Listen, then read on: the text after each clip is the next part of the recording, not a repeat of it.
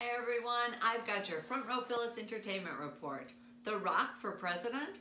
This is not a new movie featuring Dwayne Johnson. In fact, forty-six percent of Americans would support a presidential run from The Rock. The Rock posted on his Instagram, "I don't think our forefathers ever envisioned a six foot four, bald, tattooed, half black, half Samoan, tequila-drinking, pickup truck-driving guy joining their club. But I would be honored to serve you, the people."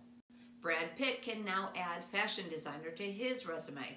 The actor has teamed up with the Italian luxury brand Brioni for an exclusive collection. American Idol rocker sixteen-year-old Casey Bishop moves up into the top sixteen with a tribute performance to Chris Cornell. Judge Luke Bryan even declared her to be the final winner of season nineteen. Prince Harry landed in the U K in time to attend the ceremony on Saturday of his grandfather, Prince Philip. In a statement, he said, "My grandfather was a man of service, honor, and great humor." This has been your Front Row Phyllis Entertainment Report.